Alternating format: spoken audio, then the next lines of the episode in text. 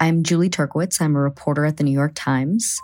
I have been trying to understand changes in migration. So I traveled with photographer Federico Rios to the Darien Gap, this hot, mountainous, 70 mile stretch of jungle straddling the border of Colombia and Panama. We're hiking through a river, just like covered in mud. Many used to think that this route was impassable, but thousands have been risking their lives to pass through the Darien, almost all in the hopes of making it to the United States. We spent nine days hiking through the gap and weeks building trust and relationships with migrants, with smugglers, with migration authorities to even be able to do this reporting. We interviewed hundreds of people who have made this journey to try and grasp what's making them go to these lengths to find a new life. New York Times journalists spend time in these places to help you understand what's really happening there. You can support this kind of journalism by subscribing to the New York Times.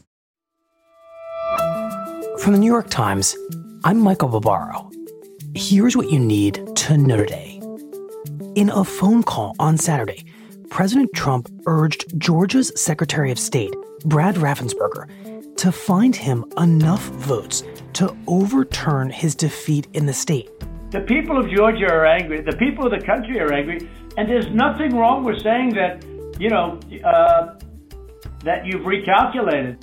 The call, which was recorded, was reported by the Washington Post, which published audio of it on Sunday afternoon. During the call, Raffensperger repeatedly refused Trump's demands and rebutted his false claims of election fraud. Well, Mr. President, the challenge that you have is the data you have is wrong. Despite the lack of evidence of fraud, 11 Republican senators and senators elect say they will vote to reject Joe Biden's victory on Wednesday when Congress meets to certify the outcome of the presidential race. That session will be overseen by Vice President Mike Pence, who over the weekend expressed support for the effort to invalidate Biden's win.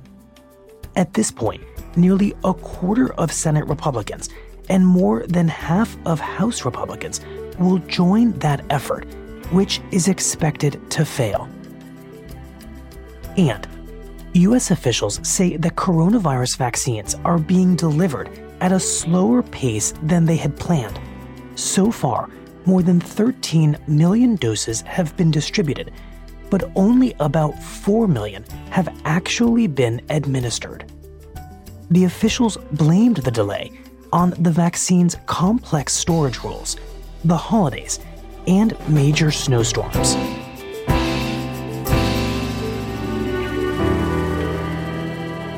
That's it for today. I'm Michael Barbaro. See you tomorrow.